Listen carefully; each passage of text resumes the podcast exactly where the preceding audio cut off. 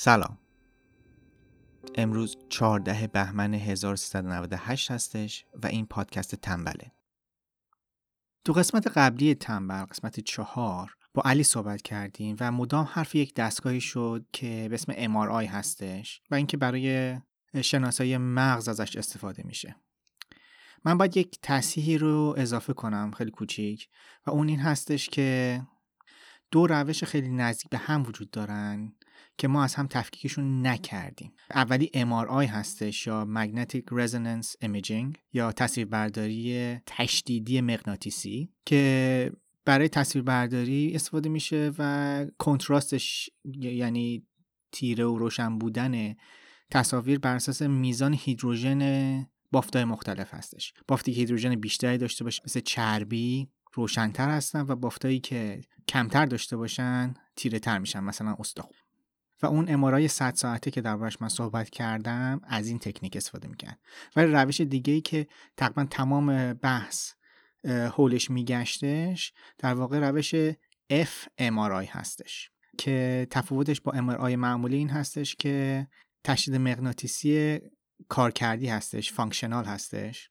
این روش میزان اکسیژن رو اندازه گیری می‌کنه به جای هیدروژن.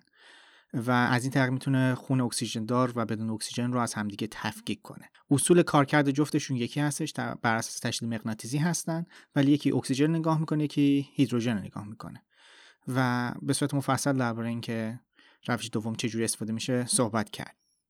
این هفته یک روش دیگه تصویر برداری توی اخبار بود که برای تصویر برداری مغزی هم ازش استفاده میشه به اسم سیتی اسکن سیتی اسکن یا computer tomography scanning که میشه مقطع نگاری رایانه‌ای به کمک پرتوی اکس کار می‌کنه. توی زوایای مختلف عکسای مختلف می‌گیره. بعد به کمک رایانه همه این عکس‌ها کنار هم گذاشته میشن و از توش یک ساختار سه‌بعدی در میاد.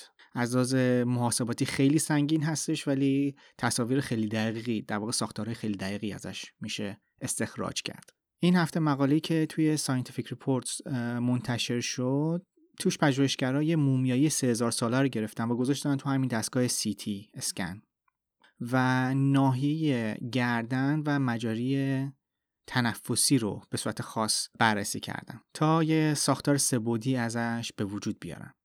بعد به کمک نرم افزارهای سبودی یکم بهش حجم دادن تا این اعضا به شکلی در بیان که در زمان حیات بودن. چون وقتی مومیایی هستش مقدار زیادی از آبش رو از دست داده و به خاطر همین حجم کمتری داره.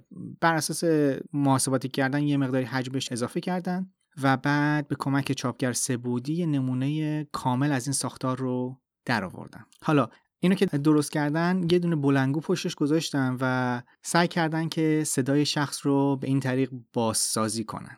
جالبتر این هستش که این مومیایی متعلق به نیسامون یکی از راهبای اعظم مصر بوده توی 3000 سال پیش دوره رامسز 11 هم بود اگه اشتباه نکنم. و احتمالا یکی از وظایف اصلیش به صورت روزانه این بود که اشعار و دعاهای مذهبی بخونه. نویسندگان مقالم این صدایی که تولید کردن و به اشتراک گذاشتن که میشنویم. من فقط یک اشاره بکنم که اینی که شنیدین چیزی هستش که از هنجره فقط میاد و بخش زیادی از صداسازی انسان ها وابسته به مجاری صوتی هستش. مثلا بخش مختلفی از دهن و دماغ هستن که روی صداسازی تاثیر می‌ذارن و این پژوهش کلا اونا رو بررسی نکرده بود ولی در آینده گویا می‌خوان این کار رو انجام بدن.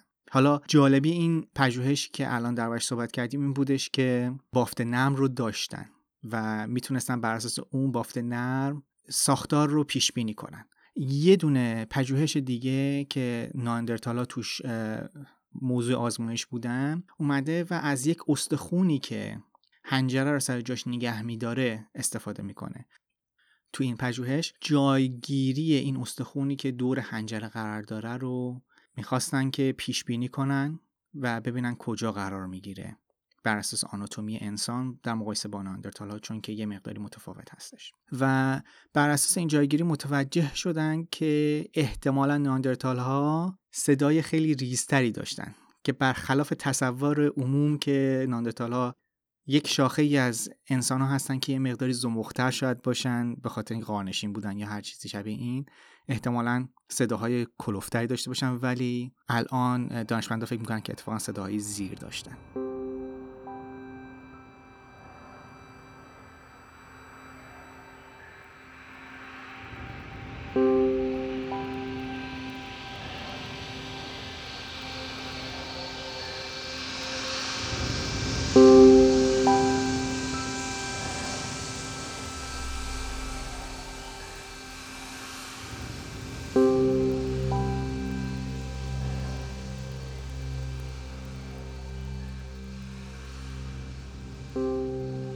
خب بریم سراغ مقاله بعدی که این هفته می‌خوام دربارش صحبت کنم. یکی از اون چیزهایی که ما رو خیلی جذب مستندهای طبیعت می‌کنه بجز خشونتش زیبایی حیوونا هستش. اگه از سوال عمیق فلسفه این که زیبایی چی هست یا آیا زیبایی جهان شمول هست یا نه بگذریم کلا. باید این رو بپرسیم که چرا حیوونا این همه انرژی مصرف می‌کنن و منابع مصرف می‌کنن برای چیزی که به صورت مستقیم نمی‌تونه به بقاشون کمک کنه. و جواب این سوال توی چند تا استراتژی مختلف هستش. اولیش انتخاب جنسیه. حیوونا با نشون دادن پرای خوشرنگتر یا شاخهای بزرگتر یا حتی رقص زیباتر می‌تونن به جفتای احتمالیشون نشون بدن که ژن بهتری دارن یا مواد غذایی بهتری در دسترسشون هستش. و فرزندانشون شانس بیشتری برای زنده موندن دارن. یعنی جایی که تمام انرژیشون رو صرف تولید مثل بکنن برای تبلیغ هم یک مقداری انرژی کنار می‌ذارن. بارسترین نمونه ای که یه خورده شاید زیاده روی هم حتی باشه تو این سرمایه‌گذاری تاووسا هستن. دوم و پرای خوشرنگی تاووسا به قدری سنگین و دست و پاگیر هستش که تاووسا به سختی می‌تونن پرواز کنن و حتی از دست شکارچی ها فرار کنن. با این حال این سرمایه گذاری رو انجام میدن. یک دلیل دیگه می‌تونه این باشه که بخوان خطرناک بودنشون رو یا بدمزه بودنشون رو به شکارچی ها نشون بدن. مثلا زنبورا که رنگ زرد براقی دارن و خب نیش دارن یا قورباغه‌های استوایی که رنگای خیلی براق دارن و پوستشون به شدت سمی هستش. و آخریش هم استتاره حیوانات می‌تونن با کمک رنگ به محیط اطراف شبیه تر بشن و از این طریق شکارشون سختتر بشه. ولی یک دسته از رنگ ها هستن. ما به طور کامل نمی‌دونیم به چه دردی می‌خوره. و مقاله امروز هم درباره همین رنگ های براق و رنگین کمانیه و روشی که سوسکای جواهر ازش استفاده می‌کنن. می‌دونم که رنگین کمانی خودش رنگ نیستش. و جلوتر یه خورده دربارش صحبت می‌کنیم. ولی همین رنگ ها رو ما توی پرندگان تو حشرات مختلف زیاد می‌بینیم. مثلا برای تاووسا خیلی از سوسکا اینو دارن. و اگر فقط برای جلب جفت این رنگ ها وجود داشت ما این رو توی موجودات نابالغ نمی‌دیدیم. در حالی که توی حشرات خیلی زیاد هستش این. حتی پیله بعضی از پروانه ها هم این رنگ ها رو دارن. و خب پیله چیزی نیستش که ما بخوایم زیاد تبلیغش رو بکنیم چون نمی‌تونه فرار کنه نمی‌تونه دفاع کنه و زود خورده میشه. من حالا می‌خوام درباره رنگی خورده صحبت کنم و روش های تولید رنگ بیشتر از یه دونه هستن. اولین مدل رنگی که می‌خوام درباره صحبت کنم رنگایی هستن که بر اساس رنگدانه هستن. رنگدانه ها یه سری ذرات ریز هستن که توی مواد مختلف می‌تونن وجود داشته باشن و وقتی نور سفید بهشون می‌خوره بیشتر طول بیشتر طول موجای نور رو جذب می‌کنن و فقط یه بخش کوچیکی از نور رو باستاب میدن. و این باعث میشه که ما اون جسم رو به رنگی ببینیم که باستاب داده شده. مثلا چیزی که سفید باشه همه طول موجها رو باستاب میده. از اون طرف چیزی که سیاه هستش تقریبا هیچ طول موجی رو باستاب نمیده. برای مثال اگه یه جسم آبی داشته باشیم بعد زیر نور قرمز بذاریم از اونجایی که جسم آبی همه نور قرمز رو جذب می‌کنه با جسمی که سیاه هستش نباید تفاوتی داشته باشه از نظر ما. هر دو رو به یه رنگ می‌بینیم. یا اینکه اگر زیر نور قرمز جسم قرمز بذاریم نباید با جسم سفید تفاوتی داشته باشه چون هر جفتشون همه نور قرمز رو باستاب میدن. خب این تنها روشی نیستش که رنگ تولید میشه. دسته دوم رنگ ها که می‌خوام دربارش صحبت کنم که اون کیفیت رنگ کمانی هم اتفاقا از همین نوع رنگ ها هستش از شکست نور به وجود میاد. اگه سنتون به دوره دی قد میده حتما یادتون هستش که اگه توی سری زاویه خاص بخوای نور بتابونی به دی همه رنگای رنگ کمان رو توش می‌تونی ببینی. علتش هم این هستش که یه سری شیارهای خیلی ریزی هست که اطلاعات توش ذخیره شدن.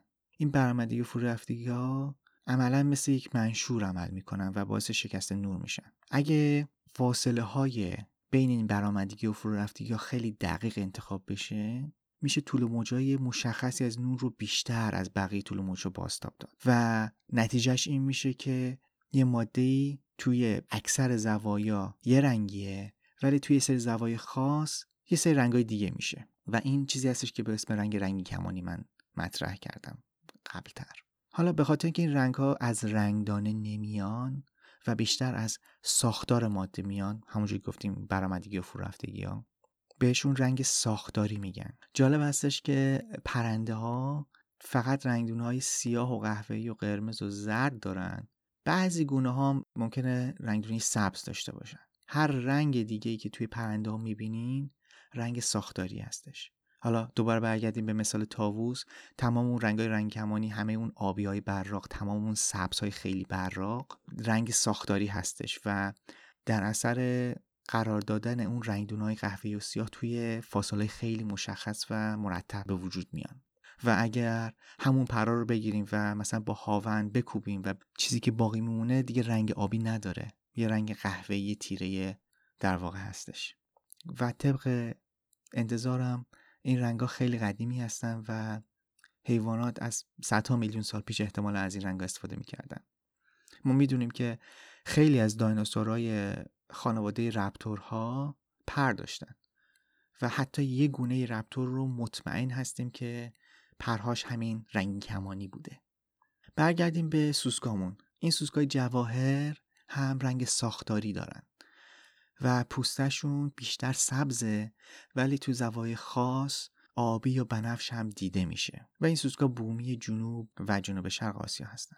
و البته که از رو اسمشون هم میشه حد زد این سوسکا رو واقعا برای ساختن زیورالات استفاده می‌کنن. حالا پژوهشگرا اومدن و یه تعدادی از این پوست سوسکا رو خریدن و بعضیاشون رو با رنگای مات سبز و آبی و بنفش رنگامیزی کردن و سیاه. و بقیه رو همون رنگ طبیعی نگه داشتن. بعد تو همشون یه تومه کوچیک گذاشتن و روی برگای مختلف توی یه محیط طبیعی گذاشتن. بعد از چند روز اومدن و سوسکار دوباره جمع آوری کردن و مقایسه کردن دیدن که کدوم رنگ ها از همه بیشتر خورده شده و کدوم کمتر خورده شده و به این نتیجه رسیدن که پوشش طبیعی سوسکا از همه رنگ ها بجز سیاه کمتر خورده شده. پس دو تا احتمال هستش. یا پرنده ها سختتر می‌تونستن اون پوست های طبیعی رو ببینن یا اینکه میل کمتری داشتن. یه چیز شبیه قورباغه‌ای که رنگ براق دارن. برای اینکه بتونن این دوتا احتمال رو از همدیگه جدا کنن هم اومدن و یه سری داوطلب رو خواستن برن توی همون جنگل و بشمارن سوسکایی که می‌بینن رو. توی این آزمایش هم بازم رنگ طبیعی سوسکا بهتر اینا رو استعتار می‌کرده. و مخصوصا اگر که این سوسکا روی برگای براق می بودن خب پس اینجا می‌تونیم احتمال اینکه پرنده ها خوششون نمیاد رو کنار بذاریم و با اطمینان بیشتر بگیم که برای استعتار سوسکا از این رنگ ها استفاده می‌کنن. و دلیل احتمالی که پژوهشگرا آوردن این بوده که این رنگ های ساختاری وقتی باستاب پیدا می‌کنن سوسک رو کمک می‌کنن تا شبیه باستاب نور از روی شاخ و برگ درختا بشن. مخصوصا محیطایی که نسبتا تاریکه مثلا کف جنگل که نور خیلی نمی‌رسه و فقط نور به صورت پراکنده بین شاخ و برگ می‌تونه برسه به اونجا. پس علاوه بر جلب جفت که دربارش اطلاع داشتیم این رنگای ساختاری می‌تونن به استتار موجودات هم کمک کنن. و این می‌تونه به ما کمک کنه رفتار خیلی از موجودات رو بهتر درک کنیم و بدون شک انسان هایی هم پیدا میشن که بخوان از همین تکنیک برای استتار استفاده کنن. خیلی ممنونم که با من همراه بودین امروز. امیدوارم که از این قسمت پادکست تنبل لذت برده باشین و تا یه قسمت دیگه بدرود.